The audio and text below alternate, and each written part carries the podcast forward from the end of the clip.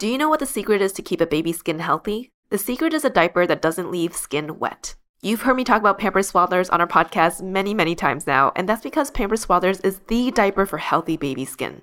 Pampers Swaddlers absorbs wetness better than the leading value brand and provides up to 100% leak-proof skin protection and up to 0% skin irritation. And if you're a fan of Pampers, you've got to check out their new Pampers Free and Gentle wipes, which clean better than Huggies Natural Care and are 5 times stronger so they resist tearing during a diaper change. With Free and Gentle, mess meets its match. And if you're like me and you love saving and getting rewarded for something you gotta buy anyway, like diapers, don't forget to download the Pampers Club app today and earn Pampers Cash. You can redeem your Pampers Cash for exclusive Pampers coupon savings and rewards. Try Swaddlers with new Pampers Free and Gentle wipes for healthy baby skin. For trusted protection, trust Pampers, the number one pediatrician recommended brand.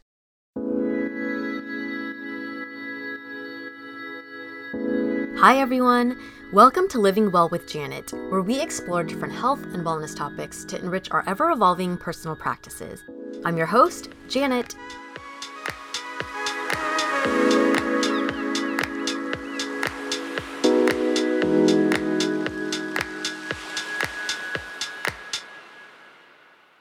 A hot topic in wellness is meditation. There are entire companies and products created around its practice, tons of YouTube videos, Spotify playlists, and even physical studios dedicated to it. Endless books and articles and health and medical professionals tout its benefits. And sure, there are a bunch of scientifically proven physical benefits like a lowered resting heart rate and resting blood pressure, improved sleep quality, as well as emotional benefits like reduced negative emotions, increased imagination, creativity, patience and tolerance, and greater ability to manage your stress. But of all these things, if I had to distill why I meditate down to one statement, it would be this Between stimulus and response, there is a space. In that space is our power to choose our response. This is a quote by Viktor E. Frankl, who is an amazing psychiatrist and neurologist, Holocaust survivor, and author of a book called Man's Search for Meaning. I meditate because, among all of the numerous and endless benefits, it helps me find the space in my life so that I'm more able to choose how I react and therefore how I feel and how I experience life. Now, you might be thinking, okay, that's great for you. Meditation works for you, but would it really work for me? Can it work for me? Or is meditation kind of just like overrated? I mean, I think we all know how I would answer that question, but I want you to know that it wasn't always this way and that my relationship with meditation has not always been a clear and smooth one. Now, this episode is not about trying to convince anyone to meditate if you aren't already somewhat interested. I think most people I've spoken to don't really need to be sold on the benefits of meditation or even trying meditation. But the most common responses that I hear when it comes to meditation are one, uh, how do you meditate? Like, literally, what is going on when you have your eyes closed? How do you clear your mind and stop having thoughts? I don't get what you're supposed to be doing. And two, say you've tried it, like, okay, I've sat through some guided meditations, I've downloaded Headspace or Calm, I've done it a couple of times, I get it, I know how to meditate, but it's really hard to keep up regularly. What's the best way to develop a practice or a ritual? I'm going to answer this first one for you very simply. Well, I hope simply. I'm going to try to do it simply. You might hear meditation broken down in many different ways, but essentially, all meditation is, is putting your focus on something, whether that something is a mantra, your breathing, a visualization exercise. And the moment that you realize that you're not focusing on it anymore and that you're thinking about something else, to return to that focus. That's it. That's the silver bullet. In that one sentence, I taught you how to meditate. That's all you have to do. The hard part is doing it over and over and over again. The heart of meditation is coming back to your focus, whether it's breath, mantra, or your guided journey, whenever thoughts happen. That constant coming back, that awareness and ability to guide your focus back to something, is what meditation trains. And that skill is the ability to choose what you focus on so that you become more aware when you're having hurtful or negative thoughts and you can pause and instead choose to focus on thoughts and perspectives that benefit you. Now, in terms of the second hangup, how to develop a habit, this one is not so easy to answer because You're trying to change your behavior. Behavior change is always pretty complicated and can be very nuanced and different for every person. In order to get into this, I want to kind of share with you my personal journey with meditation. When I was a kid, I had a tendency to overthink. My dad often referred to this as the monkey mind, which is a Buddhist term for a mind that is unsettled, restless, whimsical, and indecisive. When I was younger, it wasn't much of a problem. In fact, it meant that I had a particularly active imagination. And also, a lot of this like jumpy anxiousness made me be really prepared. I was constantly thinking about the future, thinking about classes, thinking about schoolwork, and doing things to try to be prepared ahead of time. But years later, as academics became more intense, social obligations increased, societal pressures became greater, I started working. This monkey mind started translating into anxiety, translating into depression, translating into periods of burnout. There were multiple periods in my life where I tried meditation and it just didn't stick. The first time was in 2011. The year prior, I had quit a very stable job and I had spent about a year after that trying to get into the social entrepreneurship industry. I had landed a full time job at a social tech startup, but after months and months, maybe about close to a year of grinding, it didn't work out. And I had at that point felt like such a total failure, but had just mustered enough determination to redirect my attention, make a decision that I was going to go into advertising instead. To do that, I was going to sign up for this boot camp, and the very next session was in Miami, so I was going to Miami and I was going to move to New York. But in the meantime, I was living with my parents again for a month. Now, it might sound like I had a plan and that I was on my way to just another adventure, but my mindset was so distraught. I had felt like such a failure for quitting a job and trying something new and it not working out I also couldn't get it out of my head that I had moved back in with my parents, even though I had the plan to leave. Didn't change the fact that I was still there, living with them, while all of my friends were out in their jobs, living in their apartments, or in their graduate programs. I'd also cut my hair super short. You know, I was going through it, trying to figure out who this new person and identity was, who I really am. I was restless, I was anxious, I was super stressed. And at the time, I had a friend who, for a while, had been struggling with some pretty intense anxiety. In fact, he had to take a health leave from work because of it. And he told me that he attended this meditation training session that his dad told him about and started practicing meditation twice daily and was finding that it was actually working really well for him. And he said, Hey, you know what? This program that I did, they're actually doing another session in Orange County this week. You should go. And I still remember looking at the event page on the website and feeling kind of like, uh, I don't know, is this for me? I don't know, maybe I'll go, maybe I won't. The day for the event came, and in my depressive, kind of anxious state, I got myself into my car and I drove to the event center. It was this like massive convention center. I think it might have been in Anaheim. And of course, in my scatterbrain state, I was running a bit late and, you know, coming in huffing and puffing to the registration table. And the woman who was checking people in stopped and asked me a very simple statement. She said, Are you ready to commit to this practice? And I was like out of breath looking past her, and I saw this room filled with hundreds of people looking like they were on this journey to peace. And, you know, in my still anxious brain, I was like fumbling and saying, mm, I don't know, I kind of just want to like try this out. And she said, in the kindest way possible, I'm sorry, ma'am, we only accept attendees who are ready to be open and commit.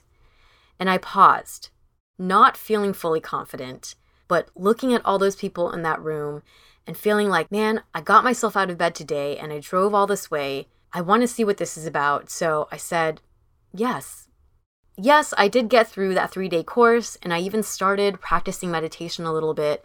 But ultimately, it didn't stick, you know? And now I know in hindsight that that moment when she asked me if I was ready to commit and my gut reaction was a pause and not an immediate yes, that moment of hesitation is telling me that I'm not ready to start something like this, to start a habit change. And even though that that experience still exposed me to meditation and I was able to learn about it for the first time and kind of see it practice, I want to share this story because I want people to know that if you're not in a good place, It is okay to pause and come back to something when you're feeling more together. You might think that when you're in a really stressed out or depressive state that that's the best time to go and seek a wellness routine, but developing a new habit takes a certain level of will and mental clarity, and you may just not be ready for that, and that's okay. You can come back to it.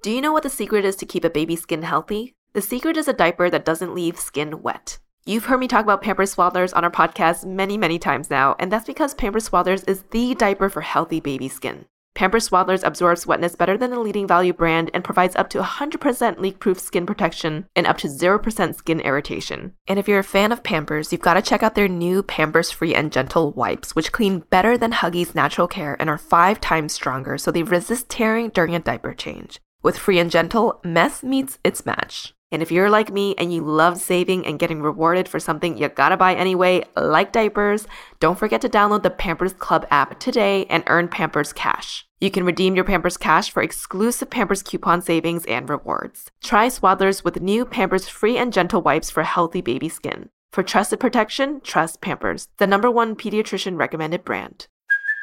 Hey, it's Kaley Cuoco for Priceline. Ready to go to your happy place for a happy price? Well, why didn't you say so? Just download the Priceline app right now and save up to 60% on hotels. So, whether it's Cousin Kevin's Kazoo concert in Kansas City, go Kevin, or Becky's Bachelorette Bash in Bermuda, you never have to miss a trip ever again. So, download the Priceline app today. Your savings are waiting. Go to your happy place for a happy price. Go to your happy price, Priceline.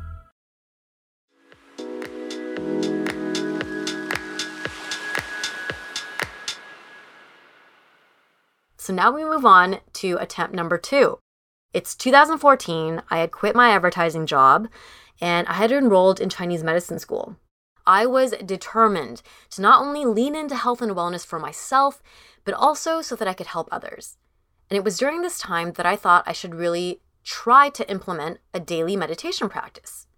By now, in 2014, there were a bunch of different apps out there, and I had also read different articles, and I thought, you know what, I don't need another like session or whatever. I'm just going to try to meditate myself once a day, every morning for about 10 minutes. And while I was in Chinese medicine school, I also signed up for a meditation class. And this is where I was introduced to the concept of meditating out in nature. As a class, we went on a hike together. And in the middle of the hike, our professor had us sit down in nature among the trees, on some rocks, hearing the stream passing by and he led us through a meditation session. And I distinctly remember that the sounds of nature, the smells of nature, the feeling of having things around me happening was incredibly effective in training me to focus on the present. And I felt really grounded. And I want to share this because I think it's a tip for anyone who maybe has tried meditating a couple of times and is hitting a wall. Try shifting up your space. And in fact, try going outside. Because when you're in nature and you hear sounds and you smell the smells and you can feel the breeze on your skin, it can really make it easier for you to focus your attention than, say, if you're sitting inside a very clean and quiet and sterile room where it's really easy for your mind to wander. So, developing a meditation practice doesn't mean that you have to do it the same every single time. You can mix it up. Do it inside sometimes in the room, do it outside other times. But anyway, it was during this time that I was getting back into meditation and, you know, adding this new layer of being able to meditate outside. But if you know my story, you know that eventually I dropped out of Chinese medicine school after only a semester. And unfortunately, with that dropout, my meditation practice dropped with it. Now, attempt number three. It was around 2019, and I had been going to therapy regularly for a couple of months. Having made great strides in a career I was finally happy in, which was UX design, and making great advancements at this job at a wonderful, like medium sized technology, not quite startup anymore, but still new enough to be working on exciting things, I had started consistent therapy in hopes of getting to the root of certain habits and tendencies to get to know myself better so that I could improve myself. This therapist had identified that, you know, I had a tendency to overthink, maybe to be anxious, and to enter depressive moods. So she had suggested meditation. But I was kind of like, nah, I've tried that before. It didn't really work for me. not really into that. So she's like, okay, why don't you try yoga? So she successfully got me to start a regular yoga practice. After getting into yoga, she made another attempt and was like, this is great. This is helping you. Why don't we try meditation? Just add on to that. Or you can, you know, once in a while, you can replace yoga with meditation. Finally, I don't remember what the reason was, but I was like, you know, I must have been feeling like yoga was helping, but probably there was still room for improvement. And for whatever reason, she had successfully implanted that that prompt in my head and I started thinking about the last time when I had just used an app and done it by myself that I was able to get into it, but it wasn't sustainable. So this time I thought, I think I need another class or community or someone to hold me accountable. And I went online and I looked up a couple of options in Los Angeles, and I eventually found a center that teaches transcendental meditation. And so I signed up and I went into their training sessions. It was over the course of three days, only for a couple of hours each day, learned their technique, and did it among a pretty small group of 10 to 15 people. This was around the end of 2019, beginning of 2020. So this time, me starting the meditation practice coincided with COVID happening, the Asian hate crimes that followed, and also my career transition into doing ABG full time. During this period, I found that meditation, among other things, really, really helped me help myself through these crazy times. And since that time, I have maintained my twice daily practice of 20 minutes of meditation for the past about three and a half years. Have I missed days? Yes. Have I had shorter sessions? Yes. Have I had miserable sessions that felt like I couldn't stop thinking about random things the entire time? Yes. Have I cried in both grief and cathartic relief during sessions? Yes. Have I had beautifully peace inducing sessions that left me floating on a cloud? Yes. Have I had sessions where I seemed to just zone out and suddenly 20 minutes was up? Yes. All that and more to say that learning to find space in our lives, learning what works for us to remain consistent, takes time. It takes a lot of tries. It takes starting and stopping, starting again and maybe stopping again. And even when we find it or get it, it's not going to be perfect. So, what was different for me about this third attempt that made it stick as a habit?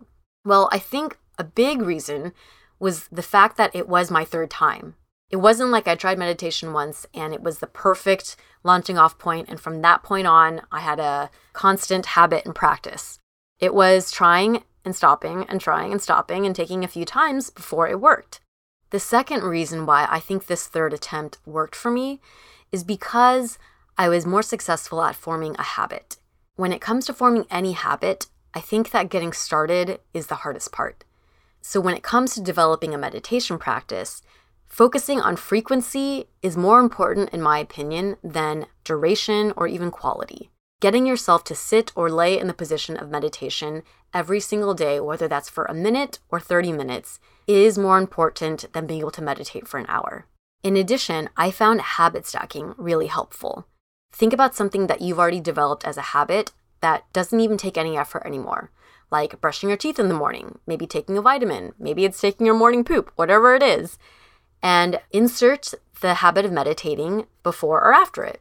For example, I know that in the morning when I wake up, I often have to pee. So, right after I pee, I go back to my bed, I sit up, I prop up my pillow against the headboard, I sit back and I start my timer and I meditate. It's just become a habit now, and I don't even think about it. Another reason why I feel like this last attempt to get down a meditation habit worked is because I did it in a community instead of trying to do it alone. I find that whenever you're trying to do anything, having a group of other people around to support you and do it together always makes it easier. And I've maintained this practice for three and a half years because I have sought multiple communities to hold me accountable. I started with that three day training session with Transcendental Meditation, but about a year later, I also signed up for a One Giant Mind teacher training session. That lasted for a couple of weeks. And after that, the year after, I found a meditation studio in Santa Monica called Unplug Meditation and also did their teacher training. So I have found that when you have other people who share the interest and who make time for it, it's incredibly helpful to maintain your practice for yourself. So I don't know. I'm curious if I have any listeners out there who also are meditating or want to get into meditation, maybe we should start a group of our own. Should I do that? Would you join?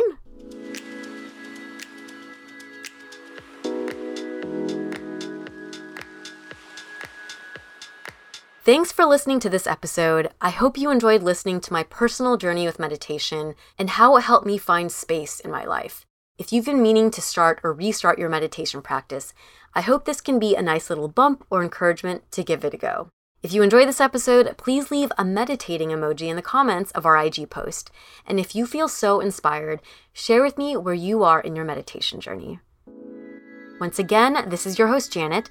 I can also be found on Asian Boss Girl, the podcast for the modern day Asian American woman, with my good friends Helen and Mel, who are also hosting their own shows, which you can catch on the same feed, new episodes every Tuesday. You can follow ABG on Instagram at Asian Boss Girl and me, Janet, at Janet W. That's Janet, the word double, and the letter U.